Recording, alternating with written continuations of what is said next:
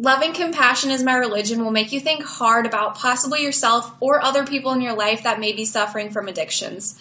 This book by Jane Zarse is a heart wrenching, informative, helpful, but most of all, inspirational book.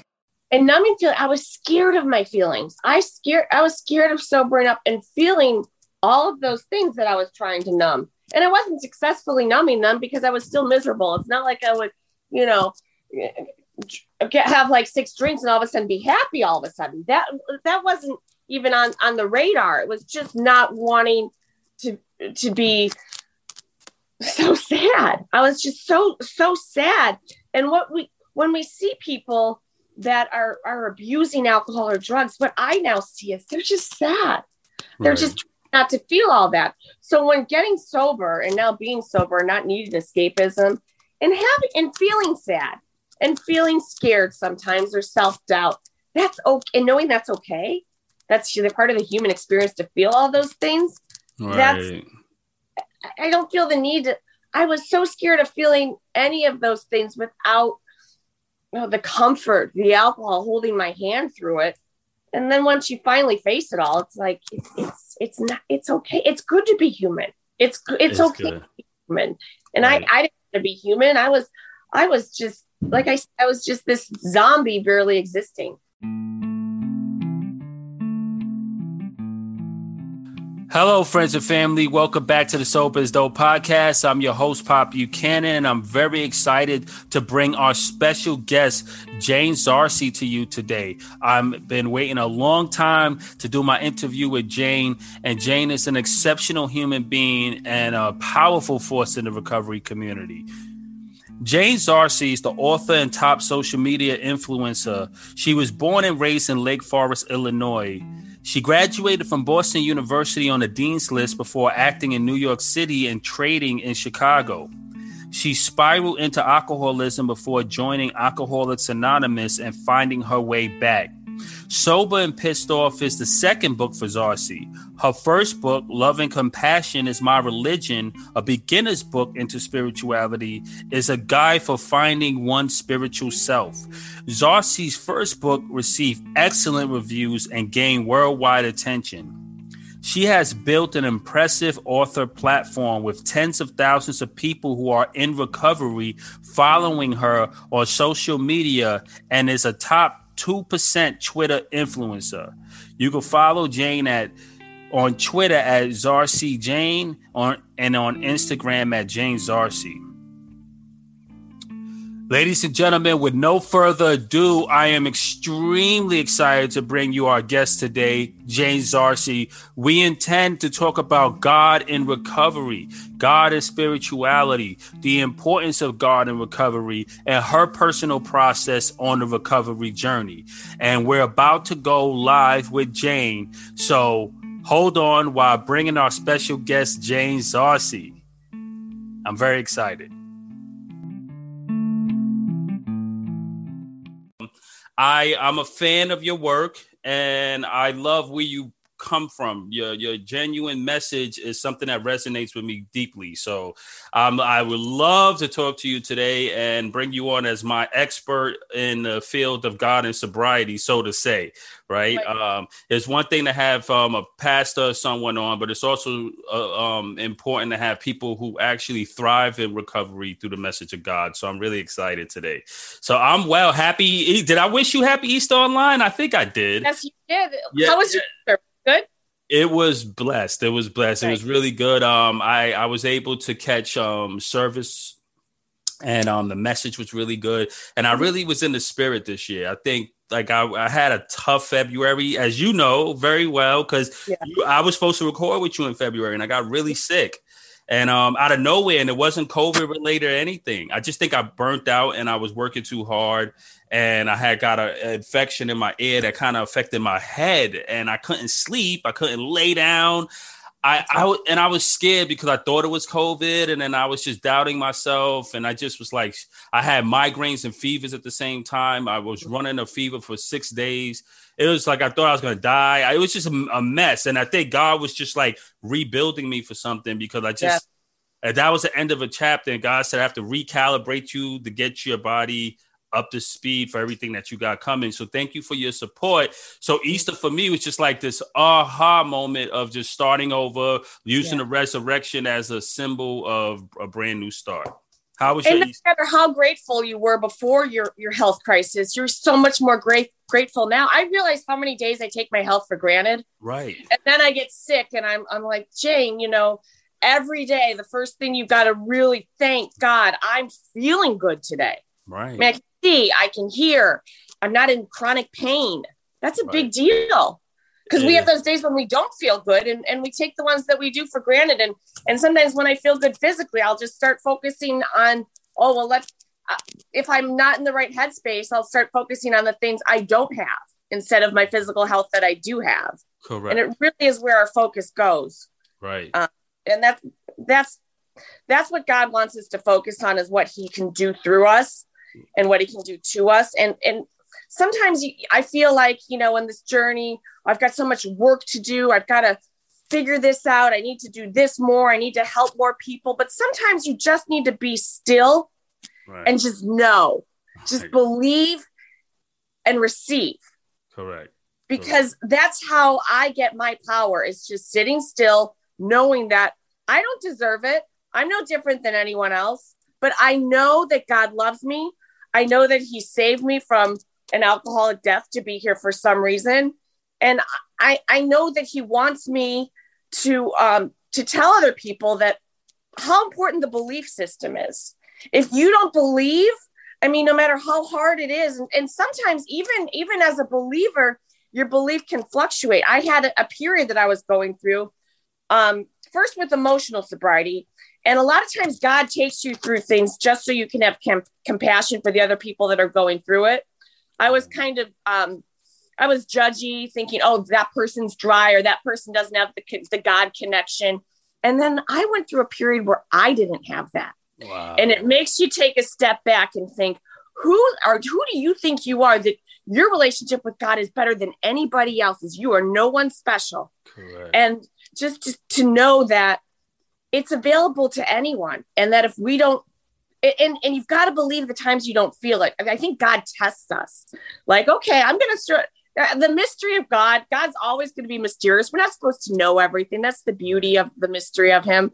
But just to you know, sometimes, all right, Jane. Well, you're not going to feel me for the next couple days. How are you going to behave? How are right, you going to? Right. How are you going to still have that joy inside and be able to give that away if you're not feeling me? I think He right. tests us right, right. Like in the story of Job, right? God, that was the great test. I mean, you know, um, Job didn't lose faith despite, I mean, Job went through the most I think anyone could go through. He lost his family, health, or his wealth and everything, but he still maintained his faith. And I always remember that. And even when I was really sick, I said to, um, I said, you know what, God, I put it to you like this. I'm I'm happy where I'm at now, and if this is my time, it's my time. I was being extreme, super melodramatic, but I was really sick, and um, but I said I, made peace within a prayer, deep within myself, and just was like, look, this is absolute. If it's my time, it's my time. I thank you, and I'm happy, and yeah. I and I and I'm good, and I had gratitude there. And the trick is having gratitude, love, uh, and leaning into God when things are not favorable in your life. Yeah. So I definitely agree with you there. I want to start off and go back just a little bit to give our sure. audience some context. Can you take us on? The you know back to your origin story with recovery like you know give us like the cnn version of your um process in recovery. You know you talk about alcoholic dementia. You also talked about mm-hmm. your physical ailments you know having issues with your kidneys and just you know being totally displaced and being brought back to life so to say through the grace and mercy of others and god. Let us know how everything started in your alcohol journey Sure. I mean, like everybody else, it started real social, real fun. Um, right. I felt that, uh, you know, to be one of the cool kids, yes. you know, growing up, God wasn't cool. It partying was cool. And right. I wanted, I wanted to be considered cool. I wanted people to, to like me. I, I got my validation of, uh, from other people. So it was really important to me, all the shallow stuff, what I wore, um, what I drove, um, who I hung out with, you know, all, all that, all that, all that stuff that uh, ideally we all un- outgrow someday. But um, for a while, that's when the alcohol it worked for me, Pop. Like I felt like yeah, I, have got this going on. I can I can behave socially and and comfortable around people with this with you know being altered, being being being buzz. It made me feel make it all easier. So I didn't feel um you know I, I part of when I was a drunk, I cared so much what other people thought, you know, and that's one of the reasons that got me to that point. Um, so I uh, I went to prep school. I went to Boston University. I joined a sorority. I was real social in the Greek system. I was able to graduate um, Boston BU on the dean's list. So it didn't. The nice. wheels didn't fall off quite yet. I mean, and a lot of people would see me out because the bars close at two o'clock in Boston. So you could go to Chinatown and order cold tea and they'll give you Miller Lite, or you go to a, you know, a fraternity house and, you know, they'd have that keg going till five or six in the morning. Right. And people would see my grays and say, what are you doing? Are you sleeping with the dean? Like, how are you doing all it? But yeah. I was able to, uh, it, I was able to pull it. It works for a while, especially right. when you're younger. Correct. And then, um, and then after after I graduated, I moved to New York and was doing the whole oh I'm gonna do some acting sort of thing, and that wasn't going anywhere. I was barking up the wrong tree. I just didn't know what else to do with my life, and since I didn't know what to do, and so un- so uncertain about my own identity, I really turned out to the alcohol. So that's when I started drinking in the morning.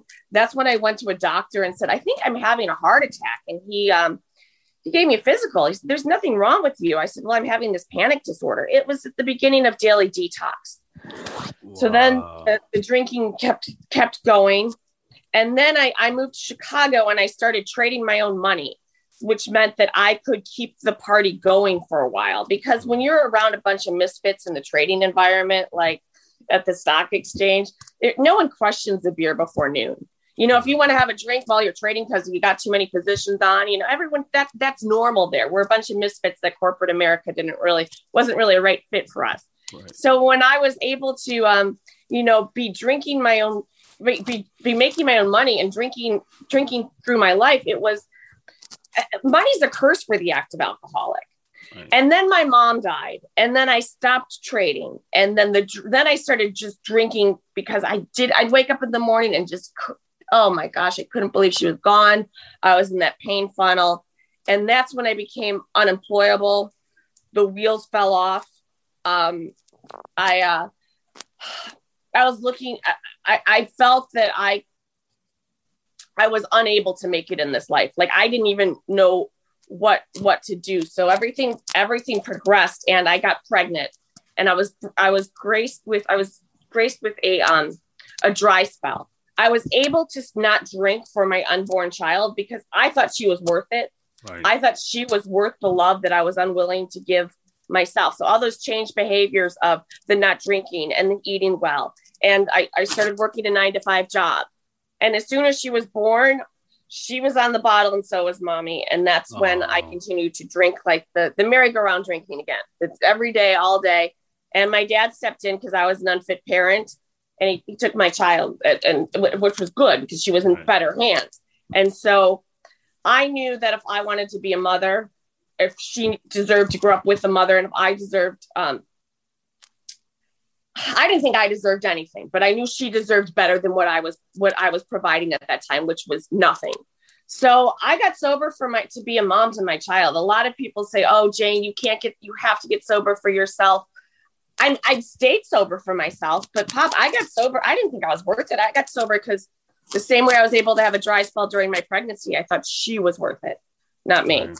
right. You know, she's an extension of you. I think a child is kind of like the exception to the rule when it comes to that because yeah. a child is an extension of yourself. So you are technically getting sober for yourself when it's for the love of a child. So I commend you for that. And as we know, a lot of children grow up as alcoholics and with a lot of dysfunction because of um, because they're children of adult alcoholics or parental alcoholics alcoholism. So that's a beautiful thing. And so when you decided to get sober for your daughter, what was your process? Did was it just um, you know, you had this revelation? Was it overnight? Was it cold turkey? Did you go to AA? What was the process like there? I, I went to AA and I was it took me over a year to get 30 days. Okay. I would I would still have I'd have these this chronic detoxing where my legs would shake so violently they'd wake me up in the middle of the night. I'd have to go to the hospital for Ativan drips just to, to I get 16 days and drink. I get 16 days and drink. I finally got 30 days. And after I got 30 days, I drank again. And then it took me that my last drunk lasted another six weeks. I couldn't put the drink down for another six weeks. And a lot of people think, oh, you must have been doing, you know, people that have problems with, with drugs. I, I, I can relate because pain is pain. But this was pure alcoholism. I was I was a wino. I was wine for breakfast. I was then it was whatever I could get my hands on. Um, I would just drink it constantly, nonstop. And um, when you have a, a body that's that's dependent on it and a mind that's obsessed with it, I thought I was going to die a drunk. So I kept going back. There's something that I, really don't like it when there's anybody that shows up high or drunk and they say that person needs to leave the meeting. Uh-uh. That who needs the meeting more? Right, Why is that right. person there? Because when I when, when I was getting messed up and the last place I wanted to go was an AA meeting. But if you if you see somebody that's that's high and they're at a meeting, that that's that's the most important person in the room, in my opinion. Right. So they, they didn't, you know, we don't shoot our wounded. They said keep coming back, and I honestly was me that you, they they want me to keep coming back, and then um, nothing worked until I got into the book with a well versed sponsor. You know, the big book of Alcoholics Anonymous is based on the big, big book, the Bible. Right. And that's that's when the light went on for me. And that's when I started reading. And I also saw people living lives rewarding free of alcohol. And I thought maybe this could work for me. And I, I, I I love that the big book. Uh, the big book is based on the big book, the Bible, right? And I love that. Um, you know, so the origins of Alcoholic Anonymous and the spirituality, some believe started with Rowland H. and his meeting with Dr. Carl Jung. Yeah. And Dr. Carl Jung was talking about, you know, we need a, a higher spirit, a, a higher spirit to conquer the spirit of the addiction and right. he called that spiritus contra spiritum and he was using that as a framework of um and which later inspired bill w to utilize faith in the bible as the backbone for recovery through yeah. the vital through the vital spiritual experience and for me um i think that's extremely important the just the term vital spiritual experience for me was something just reading the term made a connection between my relationship with God and my sobriety. And it was so deep because I remember going back. My story begins with me getting on the floor in the middle of the street, totally crying to God, like, I'm done. I need help. The devil mm-hmm. captured me. Please, God, send every angel, send my parents, send my dad, send the ancestors. Like, I'm captured. I'm done. I'm in trouble. I was like, serious. Like, I was a spiritual revelation that something is trying to kill me and take my spirit away. And I just felt at that moment something clicked. And I yeah. saw everything clear, like, you know, like in a movie, everything crystallized. I could see past, present, and future. And I just understood. I was content in my spirit. And that was my vital spiritual experience. From that point, I'm still living through that point eight years later, right? And I well, have yeah. no no desire to drink. I don't think about it. I don't regret it. I don't think about. I mean, I've revel. You know, I think about the past, and the past is in its own perspective. But I'm healed, so to say. Um, but this is it's just it's a big community and someone like you who's an author you know you wrote the book um sober and pissed off right um and and and me i'm a podcast host and we're people that you know we're on the front line we carry this message, but there's a large amount of people in the community who just can't make that connection with God, right? Who who mm-hmm. just like, look, I want to talk about sobriety, but I don't want to deal with the 12 steps of that AA stuff of God. And I don't like alienating those people because I, it's yeah. important, right? So. I tend to I tend to talk about even high, finding a higher power within yourself through meditation, mm-hmm. through creative ways of. Um, I, always, I also talk about looking into at your ancestors, so to say, not as a form of faith because that could be mm-hmm. totally sacrilegious to some uh, you know, as hardcore Catholics, like I could see my um stepdad say, no, no, no, with that. But you know, my brother is also a Catholic priest, so I'm lucky enough to come from a really big familiar background when it comes to faith, but I try to guide people gently and through the exploration of possible faith, either within their self, within family, within something they love. How do you attack that? Well, I agree with you, especially in a first step meeting. The, uh, when when I first showed up and they started talking about God, it turned me off. I thought, oh, daunting. What? I just, I just want to quit drinking. I'm drinking myself to death. I, I don't want to go to church. Right. It's, so a lot of the first step meetings when people first come, I don't want to shove God down their throat. Right. No more revealed. But the truth is, there's no known cure for, for alcoholism or drug addiction. The only proven treatment for 80 plus years is spirituality. Right. So whatever spirituality is for them, if they, you don't want to use the God word, you know, Correct. good order, an acronym for good orderly direction, or you know, use the group. Um, just, but they have to find a power greater than alcohol or a power greater than the drug of their choice to begin with. You have to believe in something bigger than the thing that is killing you. Right. Hopefully, we get them more towards um, higher power and the spirituality, but that takes time. It took time for me. It wasn't a light switch. Like I said, I was turned off initially, and now I feel, you know, my relationship with God is just, it's everything. It's the most important. It's the most important thing in my life. If you said to me, you know what, Jane, you could live another 30 years, you could have um, be successful and be healthy, but you can no longer pray and you can no longer meditate. I, I couldn't, I, I wouldn't be able to go on. I mean, right. that's that important to me. Um, it, it's ever, it's all encompassing for me. I can't, I, the truth is without God, I, I could do nothing. I, and I know that now, but for the people that come in and they don't want to hear that, they don't want to hear, I, I, I don't want to drink myself to death. I, I'm not here to find God. So that's why they have to just keep coming around and make them do, you know, I'm not a big fan of a lot of the treatment center sayings that aren't in the book, like 90 and 90, but they do, but keep coming, but they do work. So if you, right. like, I, I hit out in AA for two years as an insurance, each meeting, I went to three meetings a day for two years. And each one of those meetings was an insurance policy for me down the line. But, um, so tell people, you know what, you can work the steps mechanically. You can just, we'll, we'll love you till you can love yourself. You need love. If love is your higher power, let's do, let, let love, let love be greater than, than your disease. But, um, but it's, I, it's near impossible for people to hang out with people in recovery who have that love and have that spirituality and you watch them. I watch these old timers that tell me, you know, I'd be freaking out about something Jane, it's already okay.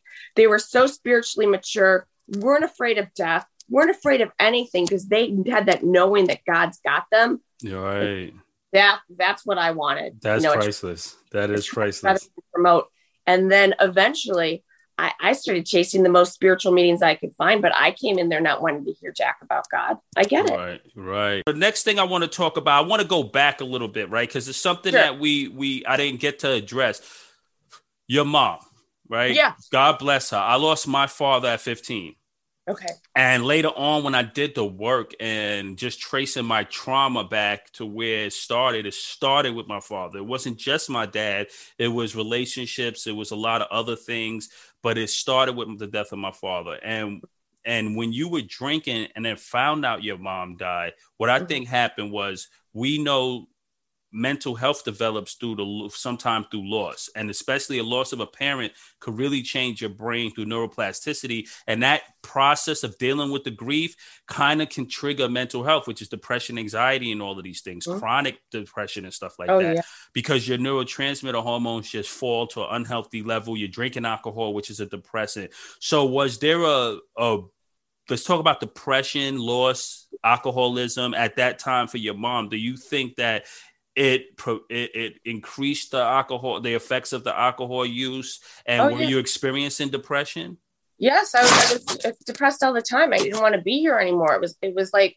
my my i could physically feel my heart break inside i mean i physically felt just empty and, and, and shattered and i i I was committing suicide in the installment plan. I knew I was drinking myself to death. I think that okay. was my, I knew it.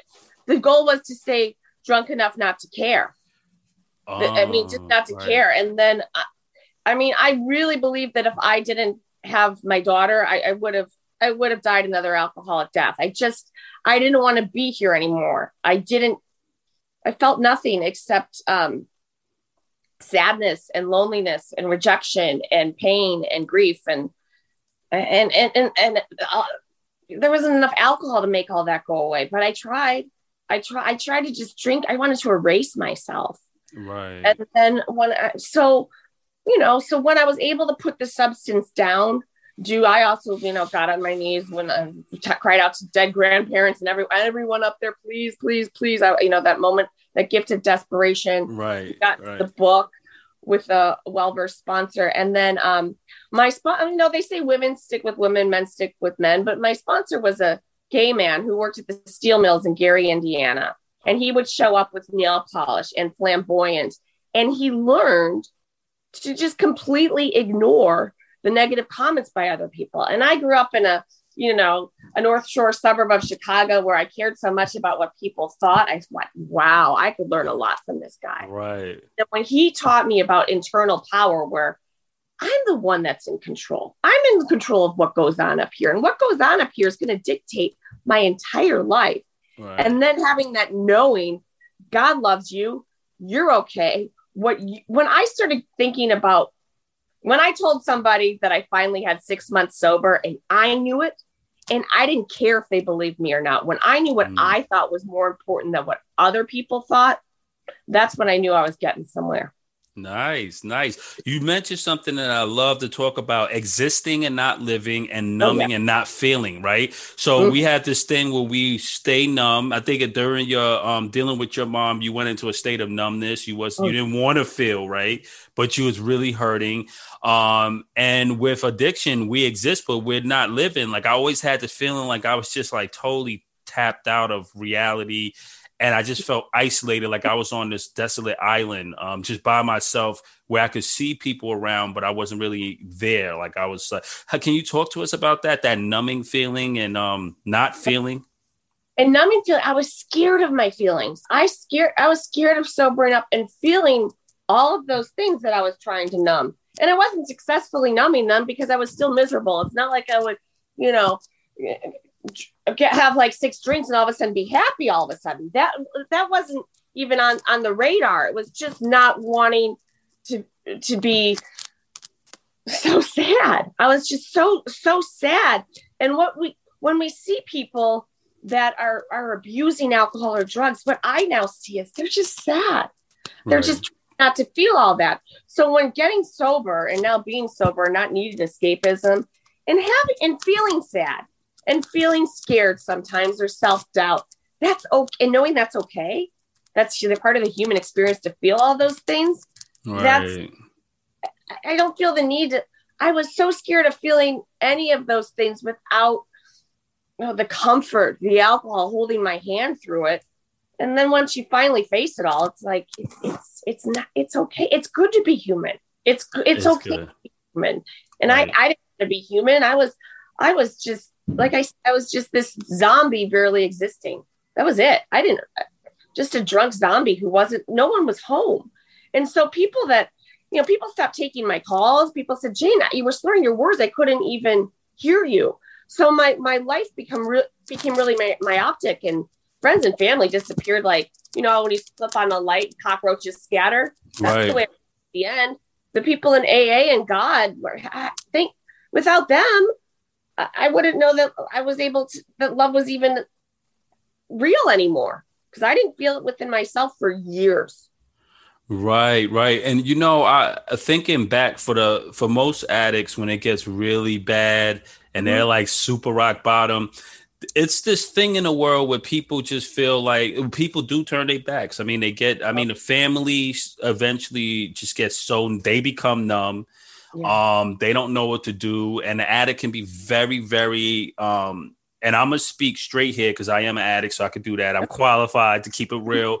But an addict could be very disruptive, annoying, and just kind of mm-hmm. like troubling and dark. And it, it activates trauma in a lot of other people. Um, so eventually they just have a shut off switch and then they scatter, like you said. Um, but the problem is, you know, when it's when it's everyone, it's the worst thing for the addict.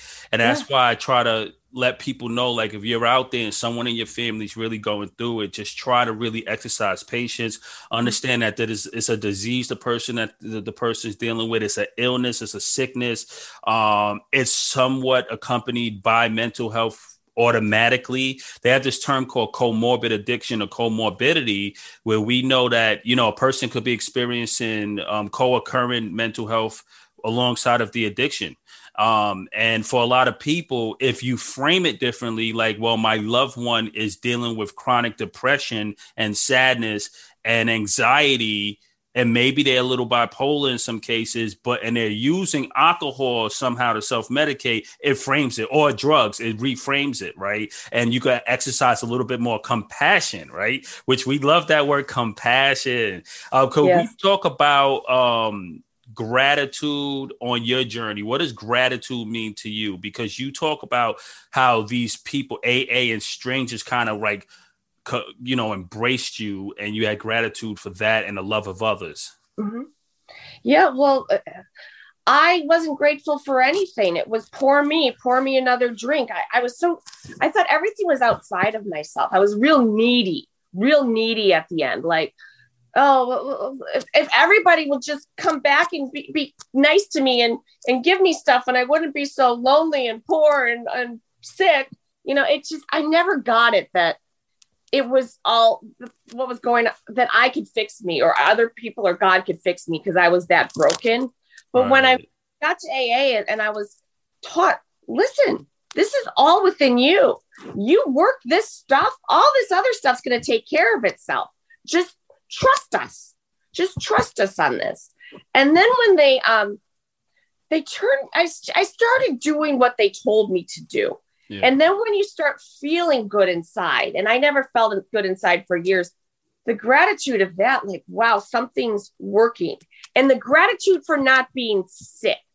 I was drinking around the clock. I thought if I don't drink, I'm going to stroke out. So the gratitude of waking up and not having to reach for something out of fear that if I'm not putting alcohol in my system, I'm going to die that day. You know, that, that crazy right. fears. Um, first, it was just the gratitude of physically feeling good. And then the gratitude of just having love in my life.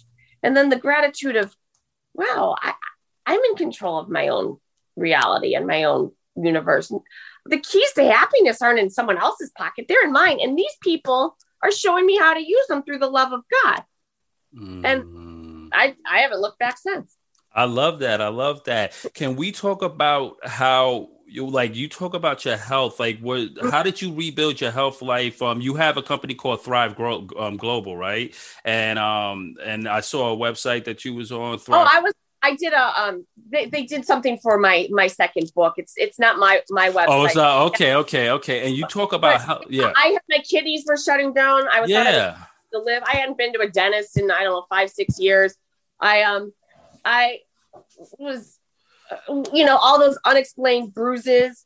Um, right. So when I was able, I didn't know I was in worse, worse shape when I sobered up, my mental health and my physical health. Right. So what I would do is I would run each day. I really start, I would eat right. I would start taking vitamin. It didn't dawn on me to either start taking vitamins or using moisturizer till I had 90 days. That's how far okay. gone I had three months and thought, well, I should really start taking some vitamins. Maybe I should moisturize my skin. Because as a drunk, those things, part of the alcoholism is, you know, this it, it really affects the self-care, this the self-love, if you will. There's no self, there was no self-care. So just the gift of being able to care for myself mentally, thinking I should start caring for myself. Thank God my body reacted um, positively to that physically, where everything kind of rejuvenated. And I, I still have some moments of um, where my hands will shake and people think I'm nervous. I think that's just nerve damage from all the years of chronic detoxing. And I, I don't know um, if my intelligence quite is where it was before I started this journey, but I don't care. The fact that I, I know what's going on today, I know what day it is, I know I'm talking to you right now. The fact that I'm even aware. Right. Um, you're obliv- I was oblivious for years. So just to be aware of my own behavior and not to have ended up with alcoholic dementia. Yeah. It's it's miraculous. It's really miraculous that you for both of us that we didn't die for all of us. Right for right. We have our life and uh yeah. um that's so important. How what's your sober date um and how much time do you have in? 91509 my last drink was 91409 but i didn't want to count a day that i was drinking as my sober date. Right, it was such right. a to go a full 24 hours without a drink. Right. And so that's that's the day i, I celebrate. I mean I, am still in awe. It's been 11 plus, over 11 and a half years. I'm still in awe of my sobriety. I'm still in awe that I can be around it. Like, you know, alcoholism, a twofold problem, the mental obsession I want to drink coupled with a physical allergy. The fact that if they didn't, re- if the biggest gift I ever got in the past, in my entire life, besides being turned on to God, but the biggest gift that I received knowledge wise was that mental obsession being gone. I, they said that's going to leave you. I said, you don't understand. I don't want to quit drinking if I'm going to be thinking about drinking all the time. That's still a, a life of hell. Like if I was going to be wanting to drink all that sweaty, that I want it, that shaky feeling. I thought, I thought sobriety was going to be like that. That's why I avoided right. it. And it's not like that. Wow. Look, I love this. Uh, Cause I can relate. Isn't that that mental obsession was insane? Oh my God. And I think that's the thing that people don't understand like about the addict is that you can't really control that because of the allergy.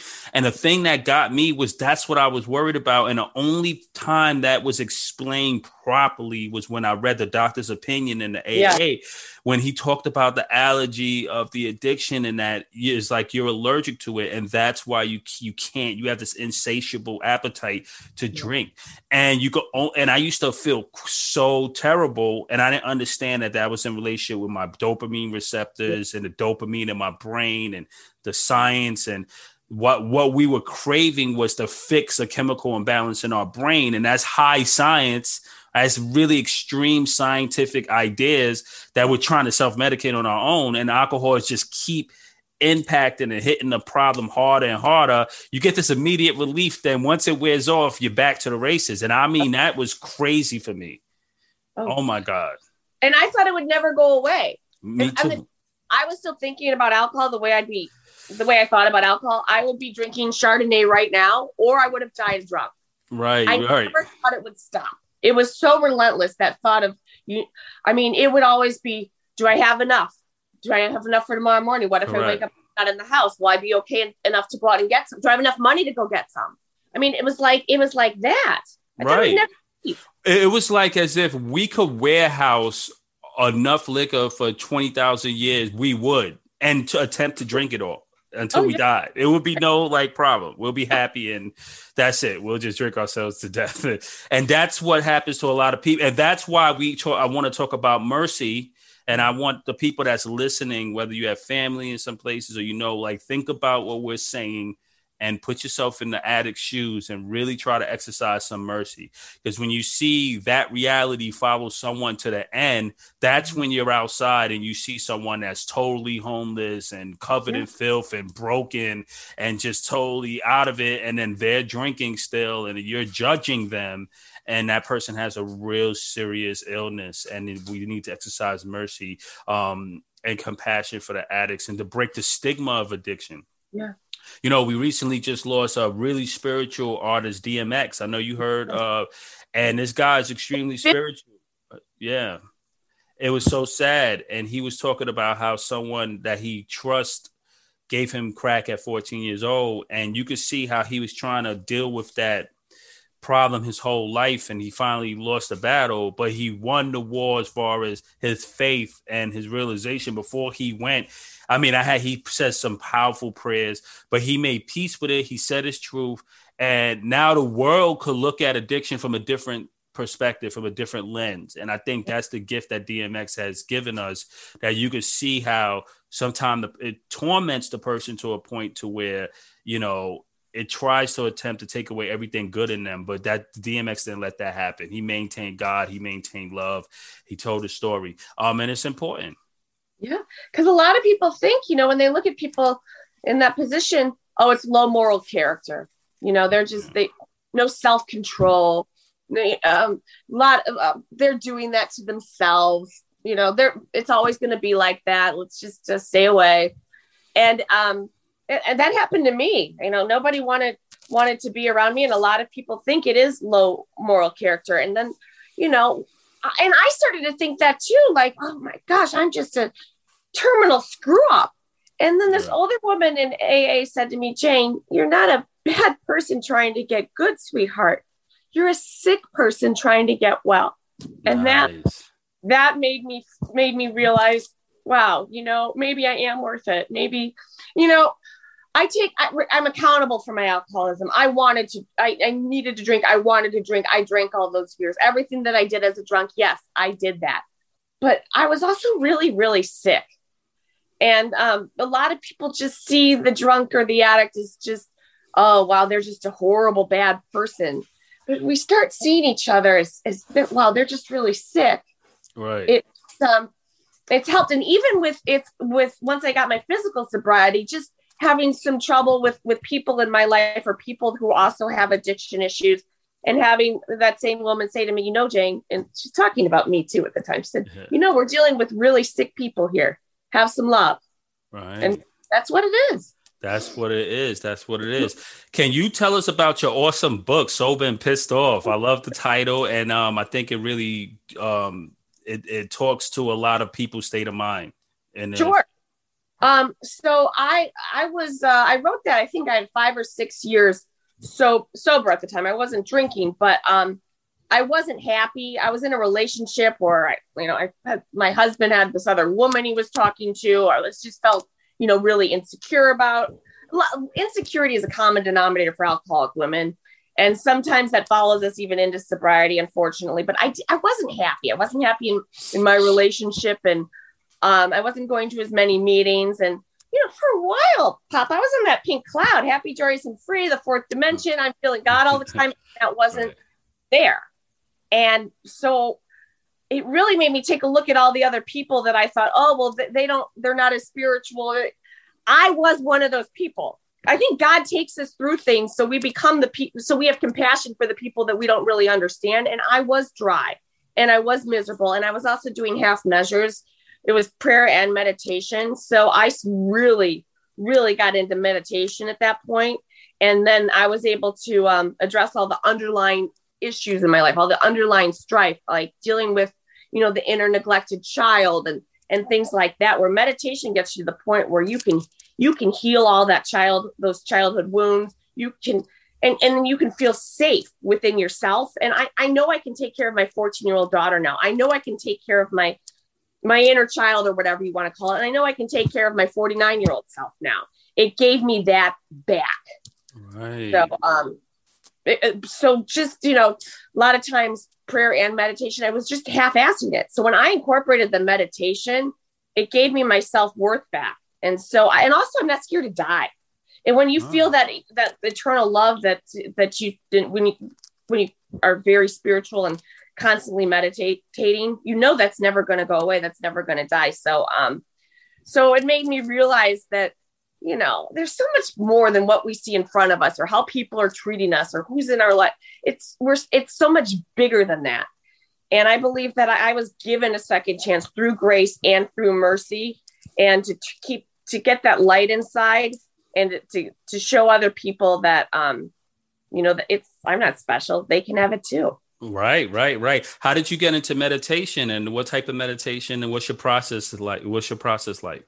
Well, it's my my sponsor met was meditated all the time. So he okay. I call him up about, oh my gosh, I don't think I'm gonna get this opportunity or this. Did you meditate today, Jane?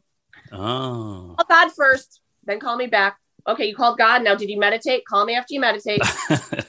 Early on. I like that. I had to do it, but um, there's a place um, near my house, a meditation center where I went and they do the um, the subtraction method that came out in the mid 90s, where basically you learned um, you know throw away that any anything that doesn't serve you, that it's just thoughts. That it's I like just, that. I, I never yeah. heard of that. I thought you know you think you hear of it, you know it all, right? You learn something new. It's just thoughts. Like this body's going to be gone, everything's going to be gone, and, and all that's going to be left is you know here. More importantly, here. So what's going on up here? These these silly thoughts Right. What I think about this or what I think about that isn't going to matter. Right. Get rid of them. Eh, right. Correct. the giraffe reading the newspaper in your mind is not really important at the time, right? Just just let it go. I, I study I studied under the, um, somewhat of the Vedic transcendental area where you kind of just focus and you kind of create this awareness of the thoughts that's coming and just let them pass. Because after mm-hmm. a while see, I think people can't get through that initial five to I say five to seven minutes, that initial five to seven where your mind is going crazy, but eventually it really calms down. You know, somewhere between seven and ten minutes, you yeah. start to really calm down, and those thoughts start to settle, and then you become more aware of yourself and that inner peace. Um, and it's a beautiful process. I just think for most people, consistency is the issue, and mm-hmm. um, and for any, so I think it's one of those things you just have to be patient with, right? It may not happen overnight where you can find a consistent practice, but if you could get there, you'll start to reap the benefits of meditation. and it changes your body physically and breathing the same way having a couple drinks did for me. It comes, you know what it, a lot of times we're using the the external stuff, the drugs or the alcohol, just to regulate our breathing and our thoughts, and just to, uh, you know, I remember people like you know pouring my first glass of wine and getting that, oh, it's all going to be okay feeling when I was just really adding to the problem. But when I meditate now, I get that it's all going to be okay feeling, and I'm uh, not adding to the problem. And you're not yeah. Correct, correct, correct. I love it. I love it. And um, so you use I have this thing, a concept called the all-in approach. And um, where I for me to find success, I had to do Alcoholic Anonymous, I had to meditate, I had to exercise, I had to watch the diet, I had to go to therapy and counseling. What's your take on did you ever have to go to therapy? Did you was there ever any mental health aspect accompanying your addiction, or you just totally was good with the meditation and Alcoholic Anonymous? I um I and all to be candid, I I probably needed it. I couldn't afford it. Okay. Uh, when I when I got sober, I didn't have any money, and I didn't have um, I didn't start working for a while. I was hanging out in AA, and and um, I was lucky enough to be um, there was a friend in the program, and he was a long haul truck driver, and he allowed me and my daughter. I got her back after I had a year and a week without a drink to stay at, at his house and watch his dog while he traveled and um you know that's the way aa is. It really i mean a bunch of it really is the kindness of strangers just showing up and having people like I, I, still can't get over that people genuinely cared for me when i couldn't care for myself. Yeah i probably did need all i probably did maybe need that extra help at that time. Right. But um i really believe with my the way i like i said i went to meetings for the first two years and my relationship with God is such that I believe He can heal me anywhere that I hurt. If I have physical right. problems, emotional problems, mental problems, Correct. if you ask God, you will receive. You just and you have to believe. You have to believe He's working in your life.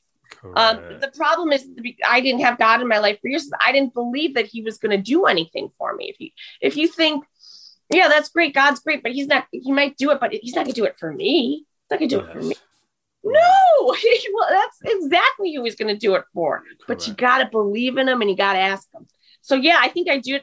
I do. Um, did have some real mental health stuff, and maybe I still struggle with some things here and there. But it's nothing that I can't handle today with my sobriety and God. Correct. And people got to always recognize that you know that you deserve it. I think people sometimes don't believe that they deserve the love or that they believe they've been hurt so much by people they don't believe that it's some external force out there or some higher power that exists that could love them enough or will love them. But that's not true. You have to learn to love yourself, be patient with yourself.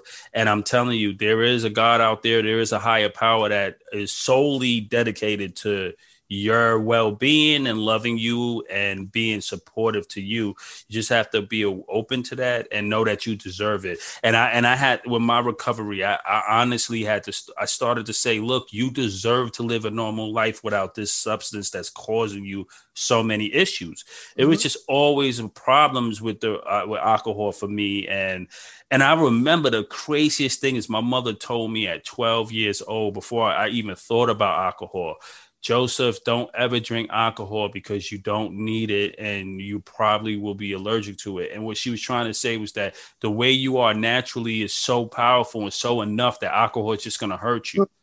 Mm-hmm. And I never understood that till I went all the way to my late 20s. Um, and um, it just destroyed a lot for me. Well, you know what? Today, we learned a lot, Jane, and thank you so much because you put a real emphasis and perspective on God and grace and recovery. And I just really think that's important for anyone out there who may be struggling with addiction. Don't be afraid or rule out God or the possibility of God in your life. Whether you don't believe, whether you had a bad experience at church, whether you had a crazy parent, it doesn't matter don't take that off the table. That's the most important thing probably in your life, and you don't want to take it off the table. Yeah, and it, and don't think that oh well maybe for them but not for me for you available. I have an all loving, all inclusive God that's available to anyone. All you have to do is ask. He's he's my God is big enough to wrap his arms around all of everybody, all of you. Just just he's there. Just just reach out just reach out and believe. And when you start to feel it pop, as you know, then it's just so much easier to believe. And then you know, you just you, you see them working and you see things happening that you thought would never happen. And I think they take people. I think God uses screw ups like me to think, wow, her, she was so far gone. She's, I mean, I know AA isn't like horse, horse racing, but people thought, a lot of people wrote me off. Like, it's mm. okay, Jane. A lot of us don't, you know, just don't make it. But um, I think God sometimes takes people, you know, that w- would never, you'd never think would be a, a God person. I didn't think, oh, I was, I thought I was too cool for God or this or that. And then I was too sick and too, too um, much self loathing for God. And then those it's just it's anyone it's just anyone that's open to it and um and now i'm i'm uh all about god I, I, love that i love that yeah. before we go i want to just ask you one thing yeah. there's a lot of people who report that sometimes and this is not me trying to attack aa i'm a proponent sure. for aa i love aa yeah. but if someone has a bad experience how did how you what do you advise them and how should they handle it because some people go to a meeting and it may be the wrong day, the wrong time, and they mm-hmm. may have this terrible experience and just yeah. write off AA. What would you say to that person to not give up? And keep go find another meeting and keep go to another meeting. All, not all people meeting. are the same. Yeah, some jerks will ruin ruin a situation, but just that's just that's anywhere in life. Right. Like you're not going to stop going to your favorite restaurant because you know someone at the table next to you was rude one time. Right. It's just you got to. There's we're everywhere. We're a worldwide organization, and just uh, find a different meeting, find some different people. The good outweighs the bad. The good outweighs the bad. Yeah. That's right. That's right. Hey, I always say um in the beginning I had to say on the podcast that Sober is Dope was not affiliate with AA just sure. for um that's fair. but I took it off because I just I didn't want to give anyone. I went through every episode, but when I got to 200, mm-hmm. I went back and started. Ta- I took that message off of every episode because honestly, although it's not affiliated, I without AA, I wouldn't be here today. It's the oh, only, yeah. it's the place that brought it all together. Right, my counselors did their work. My rehab did its work, but when mm-hmm. I went to AA and I sat there and read that book, and um I just re- it all clicked. And another thing I want people to understand is that you know how you get into something new when you get into the novelty of sobriety, you want to read as much about it as possible. You want to just grab as much literature. You want to educate yourself because now you're doing this new thing called sobriety, and there's no better literature than the big book. The big book is like everything that you're ever going to need to know about recovery and sobriety and your addiction and the steps to take to overcome that addiction. So uh, don't rule it out. And mm-hmm. um and if you can't find if you don't want to deal with the God in the 12 steps of AA, then try to identify the higher power within you, reframe it, mm-hmm. and mm-hmm. um eventually you'll get there on your own, right? Something higher, bigger than the, the drug of your choice and a lot of people lives in live or lived in the boonies, got sober just on that book alone. Right. But for me, when people say, "Yeah, Jane, can you talk about uh, getting sober, but can you keep God out of it, or can uh. you keep A out of it?" Uh, no, because that's what worked for me, and that would that would be doing a disservice. Right. The truth is, God and AA are the only reason I'm still alive today. That's it. Amen.